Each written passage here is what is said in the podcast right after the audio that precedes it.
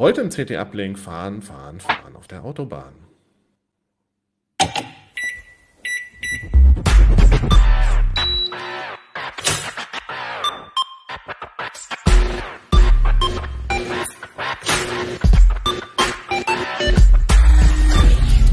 CT Uplink. Willkommen in der neuen Normalität. Willkommen bei Enphone, Europas führendem Business Cloud Telefonanbieter. Mit Cloudja, unserer intuitiven Cloud-Telefonanlage, bieten wir Ihrem Unternehmen die clevere Lösung für moderne Cloud-Business-Kommunikation. Kostensparend, kompatibel und auch in Zeiten von Homeoffice extrem zuverlässig. So sind Sie etwa mit der praktischen Erweiterung Envoice für MS Teams auch innerhalb der Microsoft Teams Software ganz normal unter Ihrer gewohnten Rufnummer erreichbar. Erfahren Sie jetzt mehr auf enphone.com. Ja, schön, dass ihr wieder eingeschaltet habt. Heute im Uplink reden wir über Elektroautos und wie der Stand der Dinge ist, wie möglicherweise die Zukunft aussieht und äh, was eigentlich mit diesen dieser verrückten neuen Technik auf sich hat. Dazu habe ich heute zwei Gäste. Einmal Clemens Gleich von Heise Autos und einmal Sven Hansen von CT. Sven ist Hallo. Unser, äh, unser Autospezialist bei CT oder einer von unseren Autospezialisten. Eben. Ähm, Sven, du fährst ja, oder sagen wir mal, wie ist denn der Verhältnis zu Elektroautos? Ich glaube, du fährst ja selber eins, oder? Ja, genau. Und insofern kann man sich schon mal denken, obwohl es könnte ja trotzdem schlecht sein, ne? aber ich fahre jetzt ein Jahr lang äh, tatsächlich privat eins, was ich bewege. Allerdings nur als Zweitwagen. Also dahinter steht halt eine ganze Familie und das Auto war dann auch zu klein für die Familie. Ähm, aber äh, ja, seit, seit einem Jahr bin ich damit äh, halt regelmäßig unterwegs und bisher kann ich da wenig Sch- Schlechtes drüber sagen.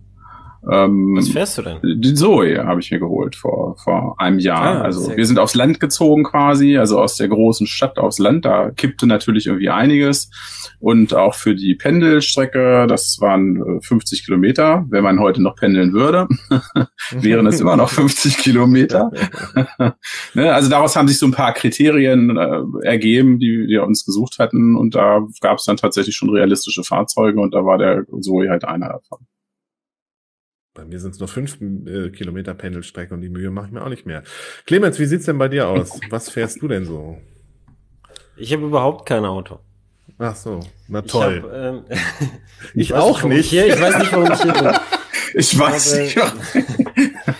Äh, ich habe vor der Tür tatsächlich gerade einen elektrischen Smart stehen, der Ah. lädt tatsächlich, so wie du es vorhin gesagt hast, vor der Garage auf. Ein, ein abscheuliches Scheißauto. Ähm, aber das liegt nicht an der Technik an sich, sondern das ist halt, das Auto ist halt schlecht. Also das Konkrete. Okay. Die werden doch auch von Renault gebaut inzwischen, ne? Oder? Ja, das sind viele Teile so aus Mhm. der Kooperation von Mercedes und Mhm. Renault drin. Und Mhm. also Kooperation von Mercedes und Renault, das, das ist immer so, das sind so Dinge, die funktionieren häufig nicht so gut. Ich wollte gerade sagen, viele Teile klingt nicht so, als ob alles zusammenpassen würde unbedingt. Nee, dann ist halt, dann hat der Franzose was gebaut und dann sagt der Deutsche, das müssen wir anders und dann, dann wuscheln alle rum und dann wird halt so Mittel am Ende. Na, ich weiß noch den ersten, von dem wir in der Redaktion hatten, dass ich äh, ganz verblüfft festgestellt hatte, dass sie an das Smartphone aber auch nicht gedacht hatten. Also, also auch nicht im Ansatz. Also es gab einfach keine Ablagefächer, wo du das irgendwie hättest hin tun können. Das Ja, ich hab's für jetzt so auf ein- den, ich hab's jetzt auf den Beifahrersitz gelegt. Das Der ist das vorhanden, glaub ich, immerhin. Ja, der, der ist vorhanden und der, den braucht man auch, weil hinten passt nichts rein und ähm, also man darf halt keine Beifahrer mitnehmen, dann geht's. Ich dachte, da hätte sich jetzt in den letzten Jahren noch was geändert eigentlich. Nee, die haben gar nichts mehr drin geändert, weil es kostet ja Geld und keiner hat den Scheiß gekauft. Und was, was, jetzt, was jetzt ge- äh, gibt, ist äh, Android Auto und dann hast du zumindest ein, Ah, okay. ein, ein Navi, das du benutzen kannst, weil Hm. den Scheiß, den sie eingebaut haben, den Das war bei uns ja auch noch nicht. Und das war damals, glaube ich, das erste und einzige E-Auto, was ich gesehen hatte, was man mit dem Zündschlüssel starten musste. War das so? Ist das immer noch so? Oder Ja, ja, hat er einen Startknopf? Echt ein Zündschlüssel? Ein Zündschlüssel. Ja. Aber es ist, das ist bei günstigen Autos gibt's das schon noch manchmal. Das ist jetzt äh, eine Preisfrage einfach. Der Dings, der Upmigo, also VW Up und Citigo und Seat Mi, die haben, glaube ich, auch noch einen Zündschlüssel. Ja, wobei der so ja auch schon günstig ist, ne? Oh Merlin, fangen wir wir sind schon mittendrin, ne? Ich merke das schon. Das schon bei, ihr seid schon bei der Autoempfehlung.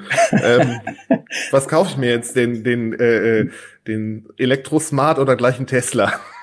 Für deine fünf Kilometer, da läufst du vielleicht einfach. Oder, Ah, oder Fahr- maximal Fahrrad. Wobei ich, ich habe mir zur Aufgabe gemacht, Fußgängerlobbyist zu sein und ich empfehle dir zu laufen. Okay, ich fahre lieber Fahrrad. Kampf den Fahrradfahrern, das finde ich in Ordnung. Die sind auch mal so militant, ne? Die klingeln immer und Ja, als Fußgänger, musst du, als Fußgänger musst du immer wegspringen, wenn ein Fahrradfahrer kommt. Okay, bevor das jetzt hier in eine ähm, Fortbewegungsmitteldiskussion der grundsätzlichen Art ausartet, kommen wir mal zurück zum Thema. Ähm, ja, also wie ist denn der Stand mal Elektroautos? Vor Jahren war immer noch die Kritik, na ja, man kommt nicht weit und äh, Tankstellen gibt's auch keine. Ist das immer noch so? Naja, wie weit willst du denn kommen? Das ist so die Frage. Also Ja, ich bin, ich bin jetzt mit dem Elektrosmart, der wirklich Technik von vorgestern ist. Also das, die haben halt, wie gesagt, wirklich nichts dran gemacht. Und ich bin nur, um zu gucken, ob es geht, nach, das Auto hat so ungefähr 100 Kilometer Reichweite. Das ist so Niveau erste Generation lief. Und ich bin nur, um zu gucken, wie es geht, mit einmal Nachladen nach Stuttgart gefahren. Ging schon. Würde ich jetzt nicht jedem empfehlen, aber ging schon. Und Von wo bist du denn gefahren? also es sind so ungefähr 140 Kilometer. Musst du einmal nachladen. Okay, Hm. na gut. Und wenn du jetzt halt, äh, wir hatten im Dauertest dann den Kia e-Soul, mit dem würde ich sagen, so Tagestouren, entspannte Tagestouren, würde ich sagen, so 500, 600 würde ich damit fahren. Und dann ist es, weißt du, das ist wie, wie bei den Veganern. Diese 100% Sache, die, die tut dem Thema nicht gut. Wenn die Leute 99% ihrer Fahrten elektrisch machen, ist so viel gewonnen.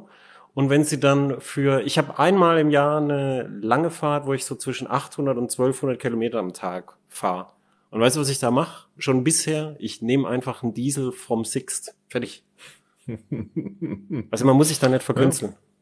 Hm. Das war auch das, Clemens, du hattest ja, glaube ich, auch diesen Artikel von wegen, wo du ein bisschen geschrieben hast, äh, was für Überlegungen dahinter stehen, halt so E-Auto, ja, nein, ne? Und ihr hattet euch dann aber auch komplett dagegen entschieden irgendwo, ne?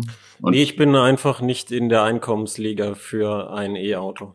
Das ist schlicht und ergreifend. ja, wobei Also ich hab- das ich hab ist Ich habe nicht ja. das Geld.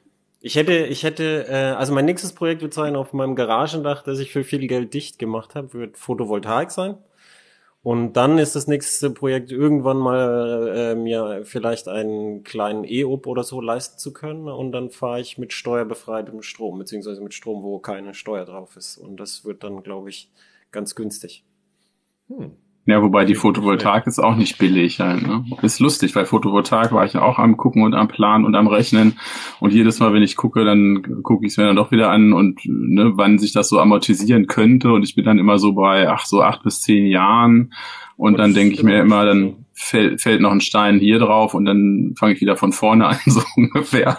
Da scheint mir der Strom aus der Steckdose dann immer günstiger zu sein. In meinem Fall ist Zehn es Jahre ist doch super. Die Ja, Teile halten ja äh, mindestens 20. wenn es so lange hält halt, ne, da bin ich mir halt irgendwie eben eben nicht so sicher. Ne? Ist ja nicht gesagt, also dass mit so einer üblicherweise halten die 20 bis 25 Jahre und ähm, was du so meistens nach 10 Jahren tauschen musst, ist die Leistungselektronik. Aber das lohnt sich Hm. schon. Also du zahlst dr- äh, 30 Cent Kilowattstunde Haushaltsstrom. Und ähm, wenn du sie selber herstellst, dann bist du so, so bei 11, 12 Hm. Cent.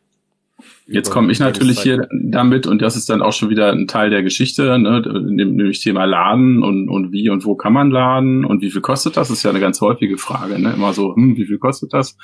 Und es, Und es geht Dingen, wie lange halt, dauert's, ne? Die Leute sind ja immer dran, ja, jetzt muss ich irgendwie eine halbe Stunde laden oder eine Stunde, das nervt doch. ja, das ist wieder ein anderes Thema. Welches willst du denn zuerst haben? Eigentlich, Also bei der Preis, äh, ne, was ich sagen wollte, das ist halt von von gar nichts bis unfassbar teuer. Ne? Ich hatte für ein Interview mal sämtliche, ich habe so eine, bin in manchen Ladeverbünden drin, damit man halt immer schön mit Pieps bezahlen kann. Das ist auch noch ein Thema, kommen wir sicherlich noch zu. Und ich hatte mir mal den Spaß gemacht, aus den letzten vier Jahren mal alle Rechnungen wirklich mal auszudrucken, nebeneinander zu legen. Und das äh, teuerste, was ich mal bezahlt hatte, war irgendwo 22 Euro fürs Anfangen zu laden, also als Startgebühr. Ne? Also du kommst dahin, du hast, du hast eine Startgebühr, du hast Kilowattstundenpreise, du hast Strafgebühren, wenn du voll bist, aber nicht wegfährst, also Standgebühren. Manchmal sind die in der Mitte, manchmal sind die am Ende. Und du hast halt aber auch Orte wie Ikea oder Aldi im Süden oder bei uns mal ein Edeka, wo du umsonst tanken kannst. Also das geht wirklich von bis die volle Bandbreite, so dass finde ich bei dieser Frage eigentlich immer gar nichts bei rauskommt, ne? sondern im Prinzip muss man gucken, wenn man so ein Ding kauft, ist da sowas wie ein regulärer Rhythmus dahinter? Also habe ich irgendeine Pendelstrecke? Also meistens bewegt man sich ja in bestimmten Parametern nur und fährt nicht ja, plötzlich hier oder da. Ich, ich, muss, ich muss aber die, diese Diskussion äh, muss ich mal relativieren, weil über 85 Prozent der Ladevorgänge immer noch finden zu Hause statt. Jetzt gerade eher in Richtung 90 Prozent. Und die, selbst die Bundesregierung mit den Ausbauplänen schätzt, dass es bei 75 bis 85 Prozent bleibt. Das heißt, jetzt gerade findet ganz viel statt, dass man da weiter ausbaut, vor allem in den Städten. Die Leute kriegen ab November eine Wallbox geschenkt, wenn sie Ökostrom haben, bis 900, also für 900 Euro oder darüber. Und das, wenn man, wenn man zu Hause laden kann, dann, dann wird man das auch tun, weil da steht das Auto. Und dann muss man halt mit Haushaltsstrompreisen ungefähr rechnen. Und das ist auch das Niveau, das die guten Tarife unterwegs an AC anbieten, mit dann einem Aufpreis für die schnellen DC-Lader. Und auf sowas muss es wahrscheinlich langfristig rauslaufen. Aber es ist ja auch, wenn du Autobahn fährst, dann kostet auch das Benzin mehr. Also an also, der Raststelle meine ich jetzt. Ich, ich persönlich glaube, dass das auch so bleiben wird einfach. Also ich glaube nicht, dass wir eine Situation sehen werden, wo sich irgendwelche Preise da fest ausbilden. Ich glaube, du wirst da auch in fünf oder zehn Jahren wirst du voll gratis äh, total horrende Preise nach wie vor alles haben. Das ist eher so mein ich glaub, Eindruck. Ich glaube, es werden sich, ich glaube, es werden sich halt Anbieter durchsetzen, die, die halt eine eindeutige, klare und planbare Preisstruktur halt anbieten, wie es ja jetzt schon ein paar gibt.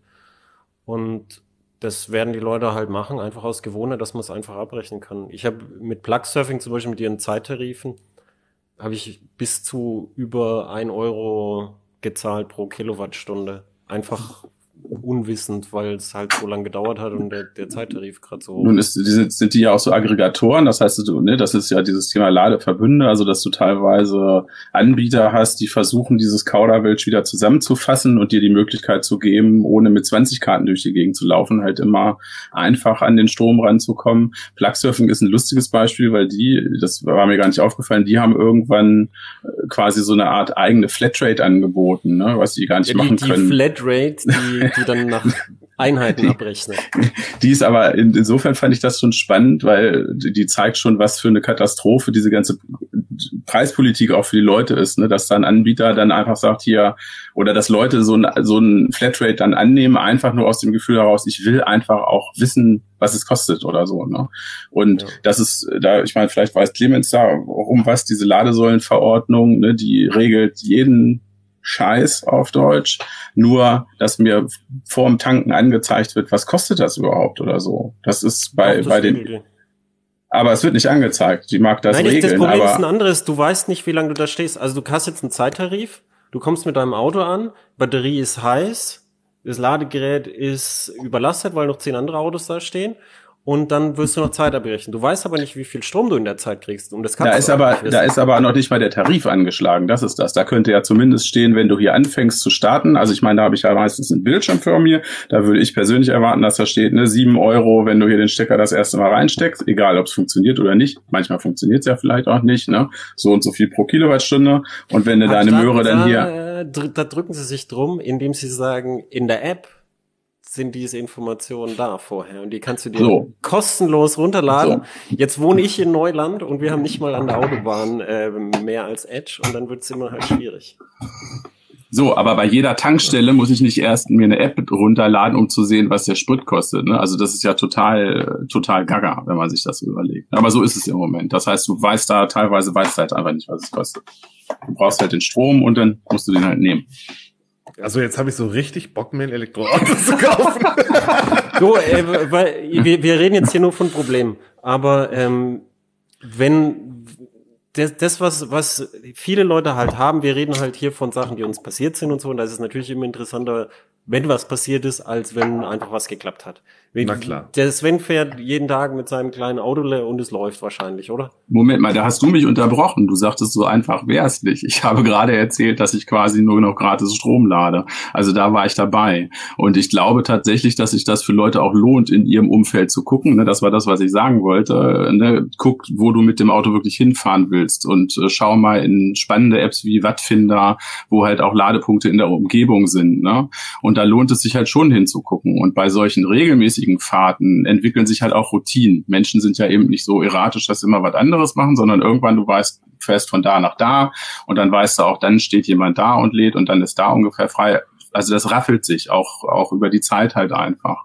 Und äh, bei mir ist es so, dass ich im Prinzip mit drei Gratis-Ladepunkten das Ding fast voll kriege. Ich könnte den zu Hause laden, habe da auch eine Möglichkeit, aber natürlich, wenn du den meistens gratis laden kannst, dann, dann geht das so. Das heißt nicht, dass das jeder kann oder so, ne? Weil es nee, dann ich nicht. Würde, ich würde auch damit nicht planen, weil das ist, also wenn du dir ein Auto kaufst, ist schön, dass du es kannst, aber wenn du dir ein Auto kaufst, dann, dann würde ich nicht mit denen planen, weil es sind ja Log-Angebote. Und wenn es viele machen und für die Geschäfte lohnt sich dann irgendwann nicht mehr, werden die halt verschwinden oder es wird halt irgendwie abgerechnet werden. Das glaube ich tatsächlich nicht, dass die verschwinden werden. Das war halt eben, oder wäre meine These, dass ich glaube, dass wir weiterhin zwischen Log-Angeboten und zwischen völlig überteuerten Dingern, dass wir da Möglichkeiten haben werden. Also bei uns, als ich in Stuttgart gewohnt habe, gab es extrem viele Ladesäulen und es gab auch so Log-Angebote und die waren zum Beispiel häufig zeitlich beschränkt. Also du hast Gibt's zum auch, Beispiel ja. 30 mhm. Minuten Strom gekriegt. Das ist so ein ja. typischer Zeitraum, wo man beim Einkaufen ist, aber nicht länger.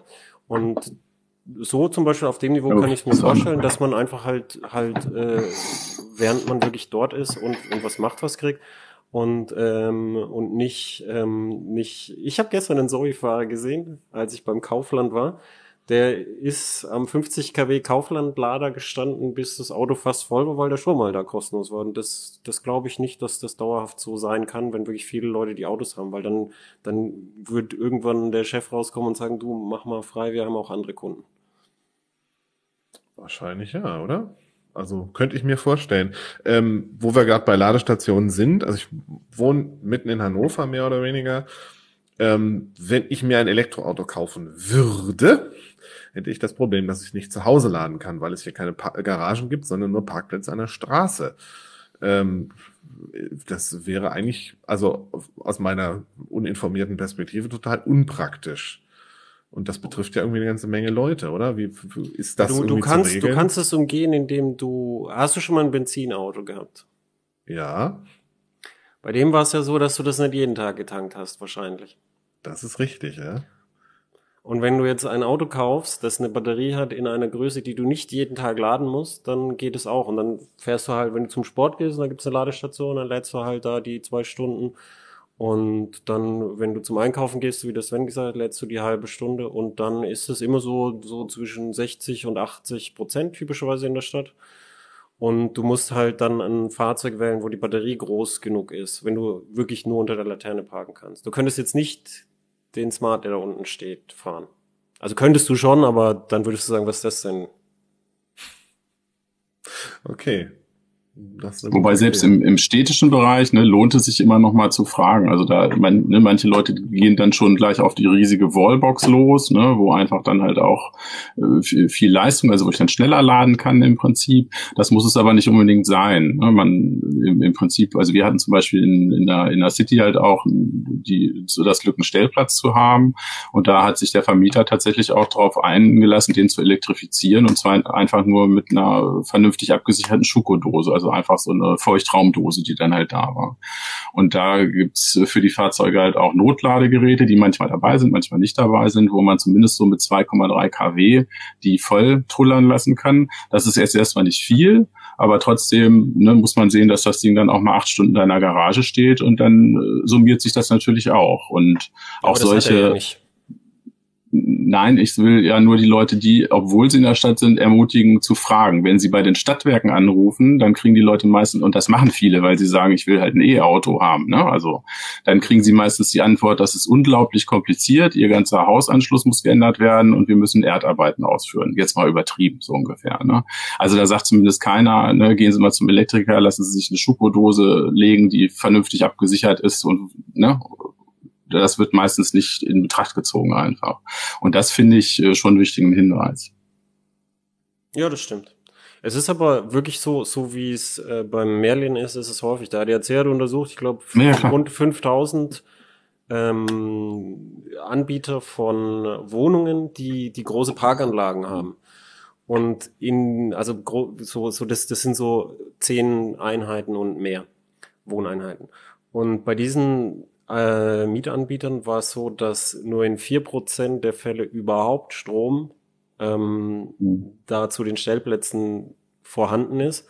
Und bei der Hälfte von denen war schon eine Wallbox dran. Also es ist, es ist mhm. häufig so, dass, dass es halt nicht so einfach ist und dass die Kosten, also der Mieter hat ja jetzt ein Anrecht drauf, aber die Kosten muss er halt selber tragen. Das heißt, es mhm. kann trotzdem sein, dass man sagt, ah, ich muss, will ja auch vielleicht noch mal umziehen, dass man dann sagt, kaufe ich lieber eine größere Batterie. Kann ich auch weiterfahren. Okay. ähm, wo wir jetzt bei so viel über so viel Ladepraxis gesprochen haben, kommen wir mal zu den Autos. Sven, du hattest ja vor kurzem äh, die große Volkswagen-Hoffnung, den ID3 im Test. Mhm. Ähm, wie macht er sich denn so, frage ich mal ganz offen. Ja, ein richtiger Test war es leider nicht. Also die Fahrzeuge werden natürlich angefragt bei Volkswagen, auch von, von vielen Pressevertretern, von uns auch. Wir sind da sicherlich nicht ganz oben auf der Liste. Ne? Da gibt es irgendwie andere Publikationen. Und das heißt, da, dieser, den wir getestet haben, das war nicht unserer, sondern der gehörte eben Kollegen. Und wir hatten die Möglichkeit, da einfach drei, vier Stunden mal drauf zu gucken. Ne? Deshalb, äh, was wir in den der Zeit halt machen konnten, das äh, haben wir halt dann getan. Und das war tatsächlich nicht, nicht so positiv. Wir haben uns vor allen Dingen auch auf das äh, beschränkt, womit wir uns halt irgendwie auskennen, sprich Konnektivität, Infotainment, Software von dem Fahrzeug, ein bisschen Fahrassistenzsysteme. Und das sind natürlich die Schwachpunkte auch gerade, die VW ja, so weitgehend auch einräumt, weil äh, die Software von dem Fahrzeug halt noch nicht ganz im Endzustand ist. Aber und das wird schon ausgeliefert. Das ist die Sache, ne? Das, die Auslieferung war halt auch verschoben eigentlich und das wird ausgeliefert, wird an einen kleinen Kreis ausgeliefert erstmal von, von Erstnutzern. Da wurde auch ein schönes Clubkonzept drum äh, gestrickt und wie sich jetzt im Nachhinein herausgestellt hat, äh, haben die Leute dafür im Prinzip auch Goodies gekriegt, dafür, dass sie ein unfertiges Fahrzeug gekriegt haben. Also zum einen mussten sie unterschreiben, dass sie das Fahrzeug halt auch ohne ein paar, Funktionen halt erstmal überhaupt entgegennehmen. Und zum anderen haben sie halt auch äh, Winterreifen oder irgendwas oder weniger Leasingraten. Also man ist ihnen ein bisschen entgegengekommen. Also es scheint da auch klar zu sein, dass äh, es eben halt noch nicht ganz ausgereift ist.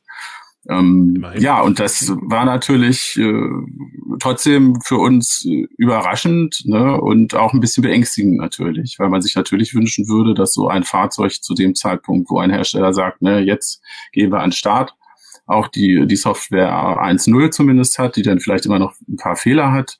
Aber hier muss man einfach sagen, die Software ist halt nicht fertig. Punkt. Mhm. Das ist aber halt nicht ein Elektroauto-Thema. Das war beim Golf genauso. Das ist, das hat der Herr Dies und seine Schergen halt, das haben die halt so verbrochen. Es war ja zum Beispiel so, als der erste Nissan Leaf rausgekommen ist, war die Software auch fertig. Selbst der krübbelige Smart, als der rausgekommen ist, war die Software so schlecht sie war, aber die war auch fertig. Also das ist ein, ein Volkswagen-Thema. Das ist kein E-Auto-Thema. Das ist unabhängig davon. Das würde ich eigentlich auch so sehen, aber gerade bei dem ID3, der ist ja in der Medien, in den Medien und in der Öffentlichkeit doch ähm, meines Erachtens äh, als ziemliche Hoffnung hochgejazzt worden. Und ähm, das würde ich auch so sehen. Und äh, deshalb ruht da natürlich auch ein großes Augenmerk drauf. Und es ist halt eben kein Auto wie das andere Auto. Und in dem Maße, wo es jetzt quasi auch das erste naja, VW versucht schon irgendwie einen neuen Volkswagen raufzubringen als, als, als Massenmodell ja, halt. Umso schlimmer, dass es halt, wenn, wenn du jetzt was Neues machst, dann guckst du doch, dass deine erste, deine erste Iteration von was, dass du sagst, dass das belegt, dass du es kannst. Und das, und du fängst nicht beim ersten. Ich habe auch nicht gesagt, dass das nicht schlimm ist. Und das ist, das, das ist, nee, nee, ich, ich, ich, ich das ist keine Kritik. Ich, ich, nutze die Gelegenheit, um mal wieder auf meinen Freund Herbert Dies einzuschlagen, der, ähm, der, die, dieses Auto hätte man halt so konstruieren müssen mit irgendwie vielleicht so schwarze Null im Hintergrund und es wurde halt, natürlich will Volkswagen Geld verdienen, ähm, aber dieses, die, dieses Auto ist, äh, glaube ich, unter einem erheblichen Kostendruck entstanden. Also so sieht's aus. Und da ist zum Beispiel die Probleme, die mit der Software jetzt sind, die sehen halt ein bisschen auch so aus, weil jetzt muss die Software plötzlich richten und viel davon ist Performance. Und da, da wäre es halt wahrscheinlich günstiger gewesen, ein bisschen Hardware drauf zu schmeißen, wie es andere Autohersteller auch machen. Und die kostet aber pro Stück Geld. Software kostet nur einmal Geld. Und da sind halt lauter so Entscheidungen, auch in der Verarbeitung von dem Fahrzeug, die, die, die langfristig sehr fragwürdig sind. Hm. Wobei die fand, tatsächlich haben, haben wir das wenig, wir, haben uns da relativ zurückgehalten, auch in, in der Berichterstattung. Ich persönlich fand, habe das eher als äh, Entscheidung halt auch gesehen, also eben nicht als Unfall, sondern man hat an vielen Stellen auch reduziert, runtergefahren, ne? also Thema Verarbeitung, ne? wie das von, von innen aussieht, hat, fand ich aber, was das Design anging, versucht dann mit diesen Einsparungen noch das Beste draus zu machen. Also und das fand ich insofern in Ordnung, als dass ich das eben auch äh, so interpretiert habe, dass man tatsächlich versucht, eben auch so ein Auto zu einem vernünftigen oder günstigen Preis an die Leute zu bringen. Was aus meiner so Sicht günstig für, ist er ja nicht. Er wäre aber nicht günstiger geworden, wenn man jetzt noch eine geile Verarbeitung und sonst was gemacht hätte. Ne? Also das, das fand ich, ne, damit konnte ich leben. Aber eben so ein Ding in, ne, wo alle wirklich drauf gucken und auch äh, sicherlich mit einem mit einem bangen Blick ein bisschen drauf gucken, ne, weil eben nach nach der ganzen doch problematischen Presse und Dieselskandal und allem ruht da ja doch einiges drauf. Und im Prinzip steht die ganze Industrie ja ein bisschen im Verdacht, dass äh, das ganze Thema Elektromobilität komplett verpennt zu haben halt. Und und sich dann zu trauen, so ein so halb gar dahin zu stellen, das fand ich eine komische Entscheidung. Mit der kann ich auch ehrlich gesagt nach wie vor nicht so richtig was anfangen. Also sei es da der Early Adapter Club oder wie der nochmal heißt, ne, das äh, finde ich ein bisschen, bisschen schräg und finde ich ein gewagtes Spiel. Ja, ich finde, ich denke, wir sind uns einig. Das ist, ähm, die, dieses Auto hätte besser sein können, das glaube ich. Und es hätte besser sein sollen für, wenn man sagt, das ist jetzt ein Einstieg für uns in eine neue Ära und ab jetzt sind wir ehrlich und so. Das, ähm, das hätte besser sein sollen. Denke, und aus, aus unserer Perspektive, ne, aus der Computerperspektive, äh, stellt sich, finde ich, auch so die Frage, ne, können die das, also was ist denn, wo hakt's denn da überhaupt? Also kann man das wirklich gar nicht in, in, in Griff kriegen? Auch wenn die, wenn die Markteinführung war ja im Prinzip schon mal verschoben, ne? Oder hat man es hier damit zu tun, dass, äh, dass einfach Software und Hardware vielleicht nicht äh, zusammenpasst an, an, an gewissen Stellen? Ja, das, das, das, ist, das ist ja ne? das, was ich, was ich gemeint habe. Du, ähm, die, die Softwareoptimierung Optimierungen, die da gemacht worden sind, haben ja jetzt immer noch nicht gereicht. Es ist immer noch nicht gut. Und da, da ist halt zum Beispiel jetzt Gegenbeispiel, das ist natürlich eine andere Preisklasse, aber Gegenbeispiel ähm, bei Mercedes, die zweite Generation vom MBOX, die hat 16 Gigabyte RAM und das neueste Nvidia PX Drive Board drauf. Die, die, das hat riesige Rechenleistung vorinstalliert in den Fahrzeug, da ist, da ist ganz viel Luft einfach für später oder wenn, wenn die Software oh, läuft nicht so schön.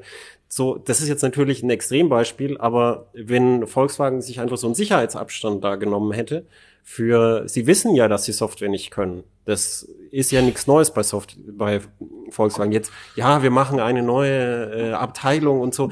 Ja, ja eben, da neue Abteilung. ja, neue Abteilung ist ja schon mal gut, aber davon kommen plötzlich nicht nicht 20.000 Leute, die es voll gut können und die die guten Code schreiben. Volkswagen hat ja auch immer gesagt, die Anzahl von Leuten, die da Code schreiben. Wenn wenn ich dir jetzt 20.000 Affen gebe, die da auf Schreibmaschinen hacken, dann hast du eine hohe Anzahl, aber das das sagt ja noch nichts über die Qualität von deinem Code aus und du brauchst ja guten Code. Und da äh, war das halt auch super überoptimistisch und naiv halt so ranzugehen, glaube ich. Und jetzt sieht man halt das Ergebnis aber auch übrigens nicht nur bei der Software, sondern auch an anderen Verarbeitungen. Hast du mal vorne die Klappe aufgemacht? Mhm. Die, die, also die, die Schweißnähte, die da drauf sind, die, ich, ich weiß nicht, wie, wie sowas zustande kommt. Das sieht mir aus wie, einmal konstruiert und dann später, mh, hm, das muss von der Festigkeit noch einmal danach gemacht werden. Das war so eben in der Konstruktionszeichnung offenbar nicht drin. Also es ist schlampige Schweißnähte oder wie? Nee, Schweißnähte, die ausschauen, als wären sie halt nicht im, im ursprünglichen Plan und wären halt nachkonstruiert worden. Jetzt okay. kann, darf Volkswagen mich gern korrigieren, aber so schaut's halt aus. Und da bin ich auch nicht der Einzige, der das sehr merkwürdig fand. Und als Besitzer, wenn man sich das Auto kauft, wie gesagt, ist nicht billig. Dann, dann. Was kostet die Kiste denn? Naja, so wie sie jetzt verkauft wird, ist der Listenpreis um die 50.000 Euro. Naja, also die, fäng, die fangen auch unten an, ne? Ich glaube, bei 36 oder so fangen sie an, aber dann halt mit mager Ausstattung. Ne, ja, also jetzt, jetzt, jetzt die, die wirklich gerade ausgeliefert werden, die, die, die du angeguckt hast und die es jetzt gibt, das sind ja die First Edition und die mhm. haben mehr Ausstattung und so. Und die sind auch teurer. Hm. Und das sind die, die wir gerade angucken. Und dann kriegst du natürlich, wir haben ja hier Umverteilung von unten nach oben. Wenn du Geld hast, dir ein neues Auto zu kaufen, dann kriegst du noch mehr Geld, dass du das machen kannst. Ich will jetzt nicht, nicht sagen, du sollst dir kein neues Auto kaufen, aber es ist halt so, so eine, eine, eine Art von Förderung, wie sie halt sehr deutsch ist. Und dann, dann, dann wird es zwar günstiger, aber das ist ja nicht der dauerhafte Preis. Sondern der dauerhafte Preis muss ich halt dann rausstellen, wenn die Stückzahlen dann da sind und die Technik sich dann etabliert und Volkswagen dann vielleicht auch mal die Software fertig hat irgendwann. Das ist wie beim Berliner Flughafen. Oh weh, ein schönes Beispiel, ja. Nimmt kein Ende. Aber ich, ich wollte noch einen Aspekt sagen, ich wollte noch Werbung für unseren Auto-Channel machen, nämlich Bitte. Äh, wenn die, die Leute sind halt gewohnt, sie setzen sich in ein Auto und dann drücken sie auf die Tube und dann, wenn die Nadel nach unten zeigt vom Tank, dann gucken sie mal. Und das ist halt beim Elektroauto nicht so schlau. Das führt eher zu Unglück und ähm, man guckt halt dann eher so vorher und dann geht es ganz entspannt. Aber ähm, ich habe mir jetzt einen Porsche Taycan bestellt, also nicht nicht bestellt zum Kaufen, sondern zum Testen und will einfach mal sehen, wie weit man in einem Tag kommt, weil ich habe den Verdacht in mit der Technik in ein paar Jahren wird es so sein, dass die Distanzen, die man wirklich fahren will, ich will 1000 Kilometer am Tag fahren, dass wir die Technik schon haben und dass das wahrscheinlich relativ relaxed geht. Jetzt schon. 1000 Kilometer willst du fahren? Das finde ich ja schon ganz schön weit. Die müsste ich nicht fahren. Ja, das ist weit, aber einfach zu Ich gucke einfach mal, nicht nur an einem Tag, sondern ich habe mir zehn Stunden gesetzt und ich gucke mal, wie weit ich in zehn Stunden mit dem Porsche Tarkan komme.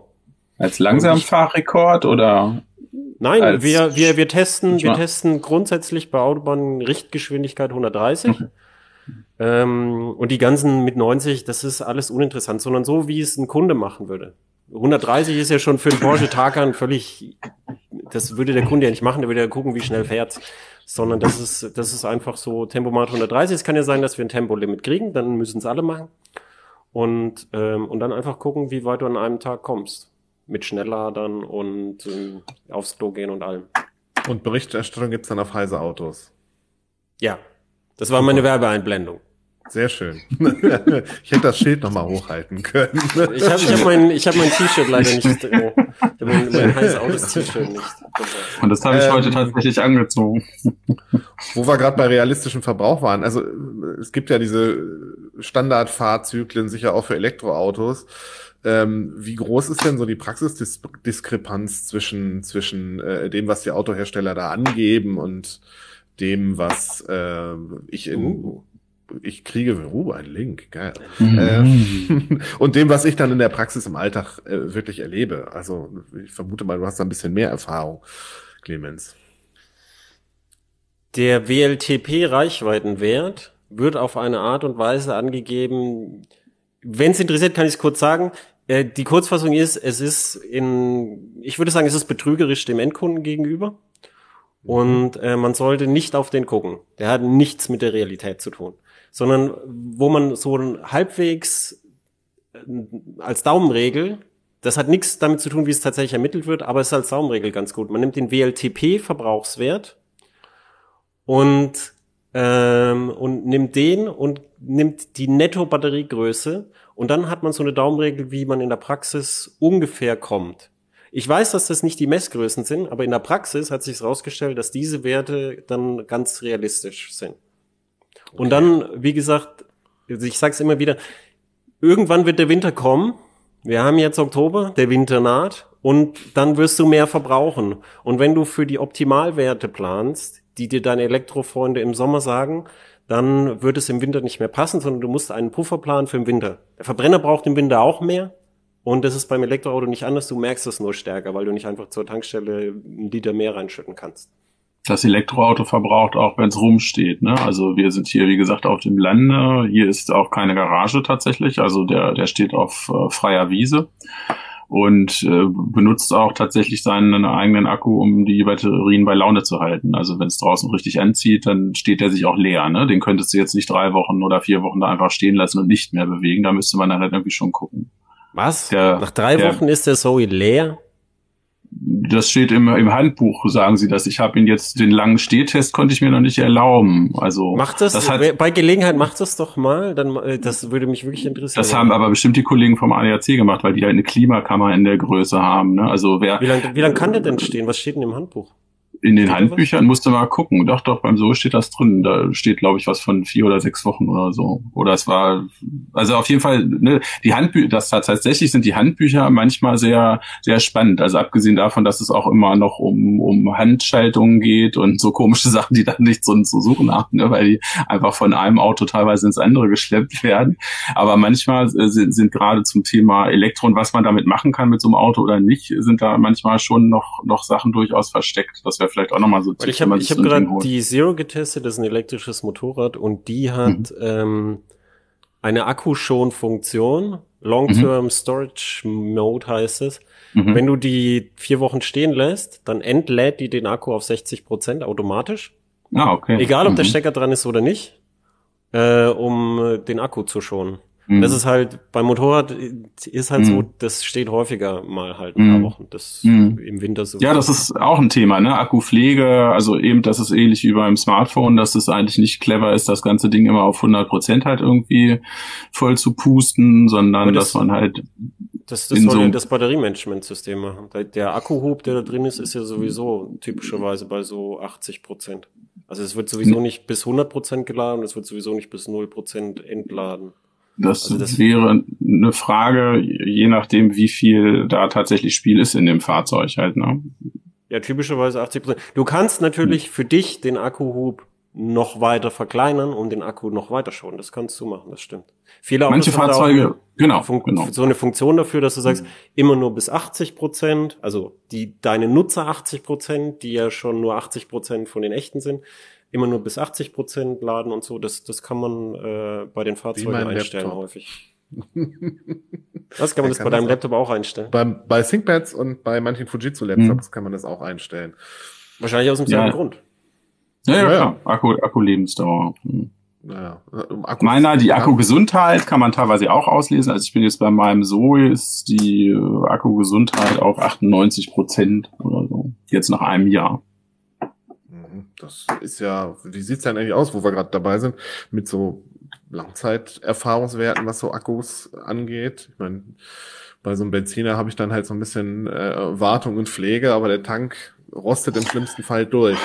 Das war für mich der Grund, weshalb ich das erste Neufahrzeug in meinem Leben gekauft habe, ne? weil eben der Gebrauchtmarkt bei E-Fahrzeugen doch noch sehr übersichtlich ist, zum einen, weil ähm, die Batteriekapazitäten sich gerade über die letzten Jahre stark erhöht haben. Das heißt, wenn man jetzt ein Gebrauchtes sucht, dann, dann ist das eben meistens in einem Bereich, wo die Batterien noch sehr klein waren. Und dann kommen eben sehr viele Unbekannte dazu. Ne? Du müsstest halt nicht nur gucken, ne, was steht da nach Spezifikation auf dem Akku, sondern du müsstest tatsächlich dann rausfinden, was, was ist denn da wirklich noch über, ne? also wie viel geht da wirklich noch rein.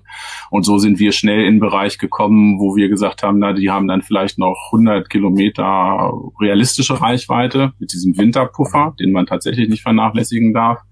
Und dann war eigentlich schon ziemlich schnell klar, dass ein Gebrauchtwagen da gar nicht mehr in Frage kam. Ne? Da konnte man halt nur noch einen neuen nehmen mit mindestens 40 Kilowattstunden Akku. Man muss aber auch sagen, dass die die Akkus besser halten, als wir früher vermutet haben, also als viele Leute früher vermutet haben.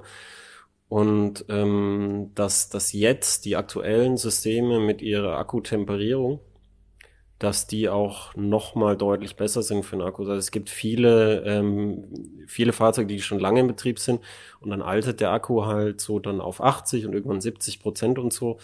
Aber ähm, es funktioniert noch. Und der, der Antrieb ist sowieso recht robust. Er ist halt ein Einganggetriebe und ein E-Motor, das hält sehr lang.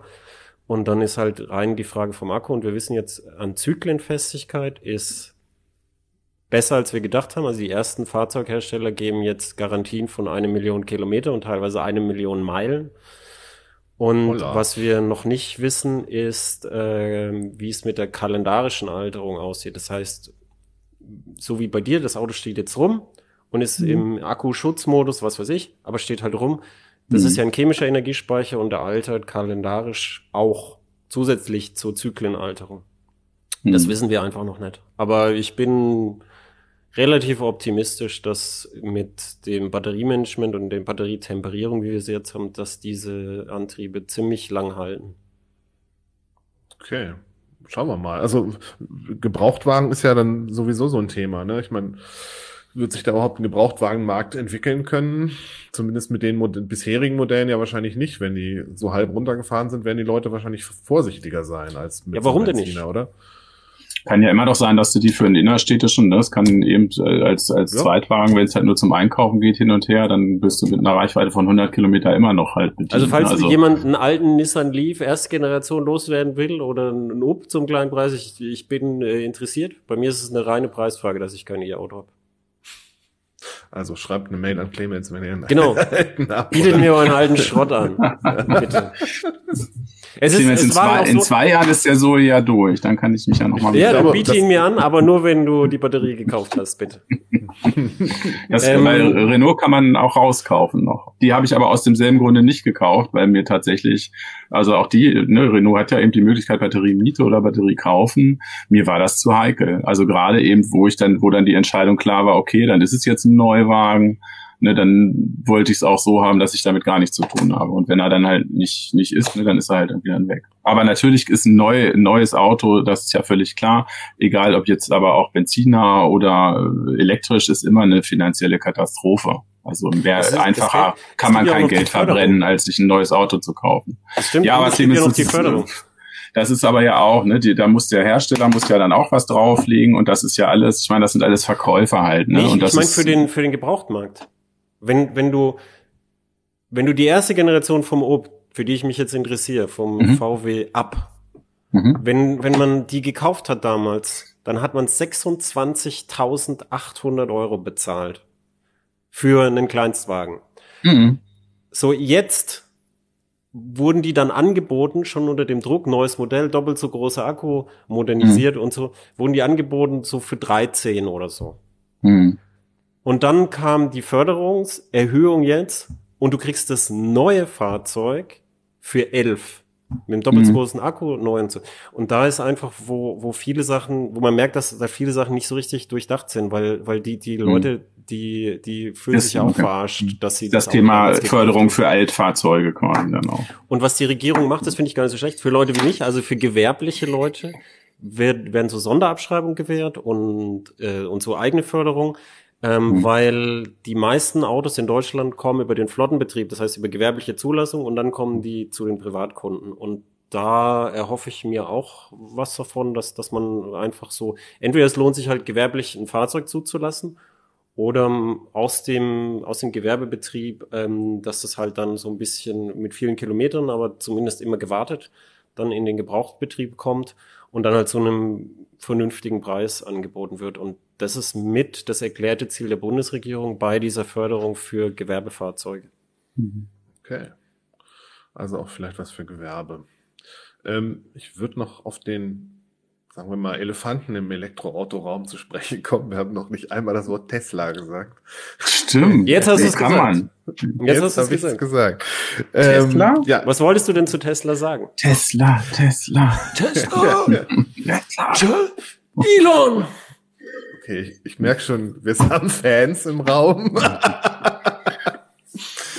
Ähm, ja, ja, also auf jeden Fall muss man von dem ja schon Fan sein eigentlich. Also ich finde, ne, der, der hat zumindest einen unglaublichen Druck aufgebaut, auch für die ganzen Hersteller. Und das muss man ihm, finde ich, zumindest zugute halten. Ne? Ob ich mir jetzt einen Tesla kaufen würde überhaupt, selbst wenn ich es könnte, weiß ich nicht. Aber die scheinen ja auch keine Schwierigkeiten zu haben, die Dinger loszu. Nee, werden. die Autos also, sind, diese Autos sind, sind konzeptionell.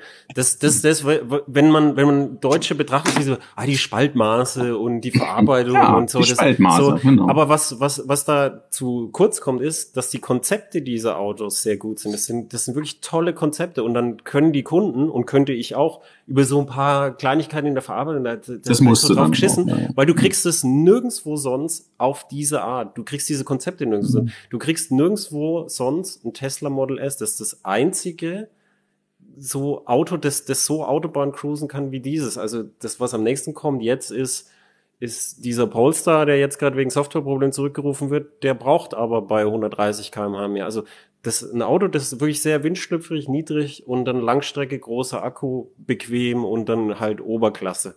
Aber mich, ich habe mich immer gefragt, wieso Mercedes mit diesem hässlichen EQC da rauskommt und nicht gleich so ein Stück Reife baut, so wie Tesla S. Das war immer die Stärke von Mercedes und das kommt jetzt erst mit dem EQS irgendwann.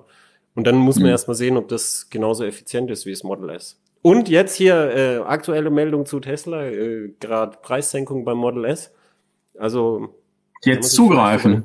Jetzt aber die, aber die Förderung gibt's ja nicht, ne? Mist. Ich, ich guck mal kurz in mein Sparschwein. Nein.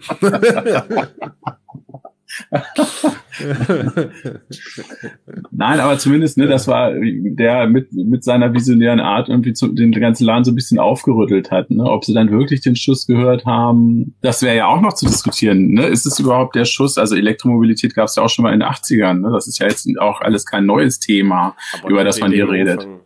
Nein, nee, aber du könntest ja jetzt auch sagen, also sagen wir mal so, wenn ich vor, vor drei, wann waren wir denn mit dem Leaf unterwegs, ist glaube ich schon bald drei Jahre her. Ne?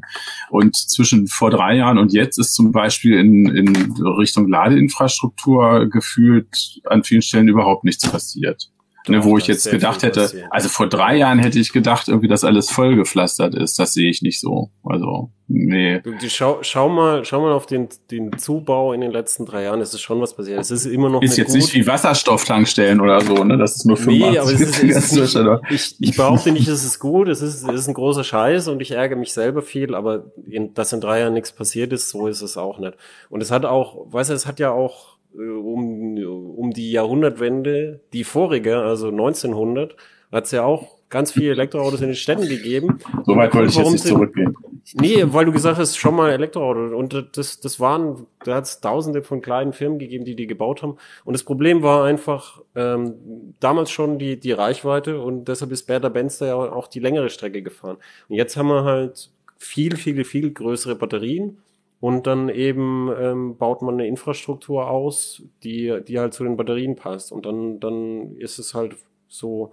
Das Hauptproblem ist, glaube ich, dass Autofahren halt wahrscheinlich, so hat er auch mein Freund, der Herr Dies gesagt, Autofahren wird halt teurer werden. Das ist, glaube ich, so. Also man, man, man wird jetzt in deinem Fall, du kriegst den Strom geschenkt, nee, aber jetzt normalerweise wird man zu Hause laden dann hat man höhere Anschaffungskosten. Das sind ja auch immer Schwellenkosten. Also das ist, wie gesagt, dass ich keins habe, ist ein, ein, ein Schwellenkostenproblem. Ich habe halt nicht die Anschaffungskosten. Und zu deiner Frage zu, zu der PV-Anlage, ich verbrauche ja auch so Strom. Siehst du ja hier, das ist mhm. Strom, den ich dazu brauche. Und das äh, lohnt sich auf jeden Fall. Das Elektroauto lohnt sich nicht auf jeden Fall. Das will ich einfach haben. Und so geht's ja vielen Leuten. Und da, da ist, ich glaube, was, was jetzt drückt und weswegen die Regierung überall aufs Gas drücken, ist, ist gar nicht so, ja, Elektroautomarkt. Die, die Dinge haben nicht denselben Markt wie ein Benzinauto, allein wegen dem Preis und weil sie, sie können weniger, obwohl sie sehr schön fahren und sie kosten mehr.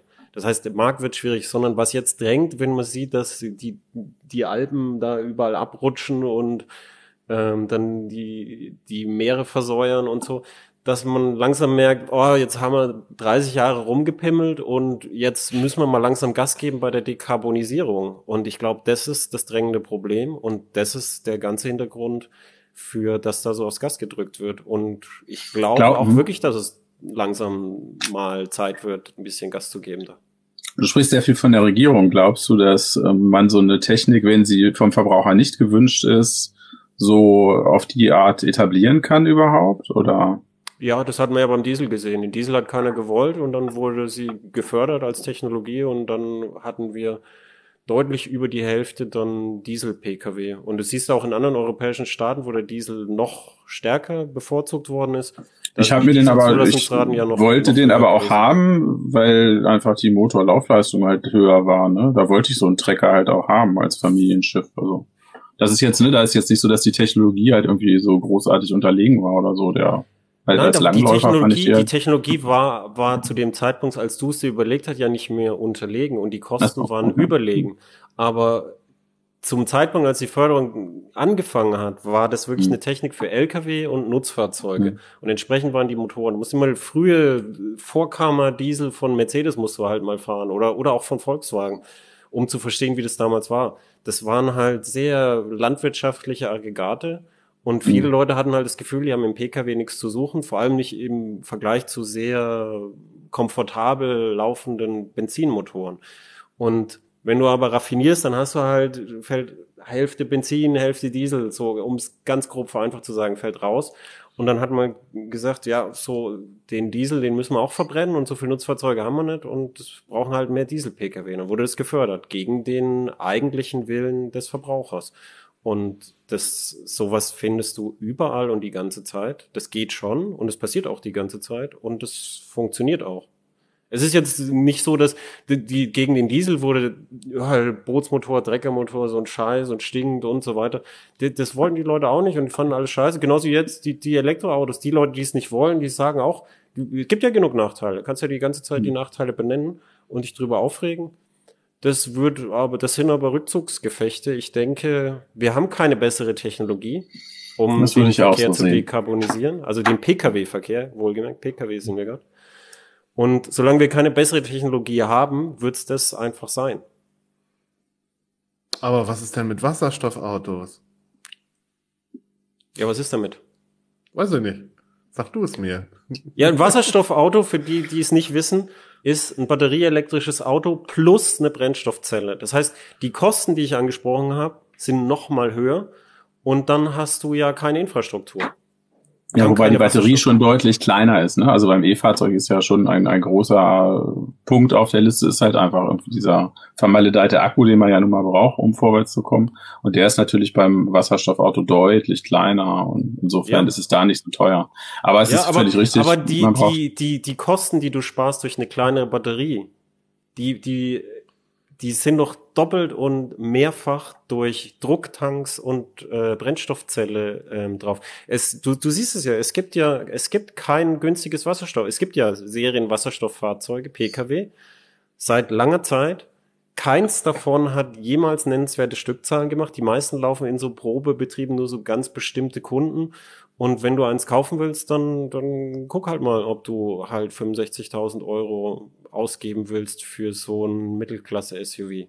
Das ist, die Brennstoffzelle wird uns noch begleiten. Erstens, weil wir befallen sind von Herrn Altmaier in der Regierung und zweitens mal, weil der Schwerlastverkehr äh, neue Vorgaben von der EU bekommt und die sind mit dem Dieselmotor physikalisch nicht machbar.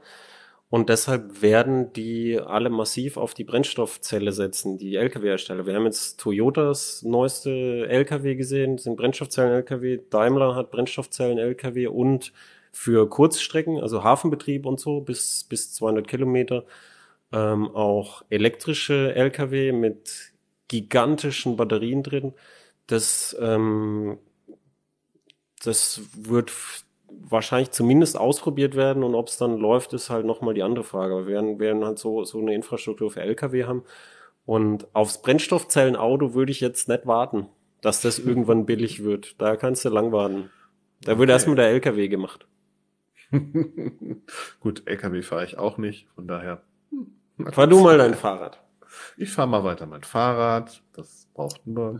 Clemens geht zu Fuß und ich bin mit meinem Zoe unterwegs. Ey, ich habe mir überlegt, ich kaufe mir ein elektrisches Fahrrad, um quasi das, oh. das, das aus beiden Welten zu nehmen, was ich nicht habe und auch nicht möchte und mal gucken, ob sich daraus was ergibt, weil alle hier auf dem Dorf hat jeder so ein Elektrofahrzeug und die Leute fahren tatsächlich auf dem Dorf, mitten auf dem Land, wo man gesagt hat, das macht die Leute nicht, aber machen sie. Die fahren zum Einkaufen, die fahren 20 Kilometer irgendwie, um Teile zu holen und es ist wirklich nicht nur zum Spaß, sondern es ist wirklich ähm, produktive Fortbewegung auch dabei. Sind bis jetzt hauptsächlich Rentner, aber der Rentner ist ein... Äh, äh, hm? Bei den E-Fahrrädern. Bei den E-Fahrern, ja. Aber der Rentner ist, ist hier draußen äh, ein Influencer und äh, das, das, das sickert nach unten. Vor allem, weil dann die Gebrauchtfahrzeuge ja irgendwann kommen. Hm, okay. Naja, mein Fahrrad ist noch ohne Elektro, aber vielleicht irgendwann mal. Mal schauen. Ja, ja super, dass wir. Das auch nicht. Nee, Hannover ist ja völlig ebenerdig und dann ist es nah dran, von daher ist das egal. Ja, vielen Dank, dass ihr da wart. Vielen Dank für das tolle Gespräch. Wir haben viele schöne Aspekte Dankeschön. von Elektromobilität beleuchtet. Und äh, gute Fahrt. Gute Guten Fahrt. Gang. Guten Gang.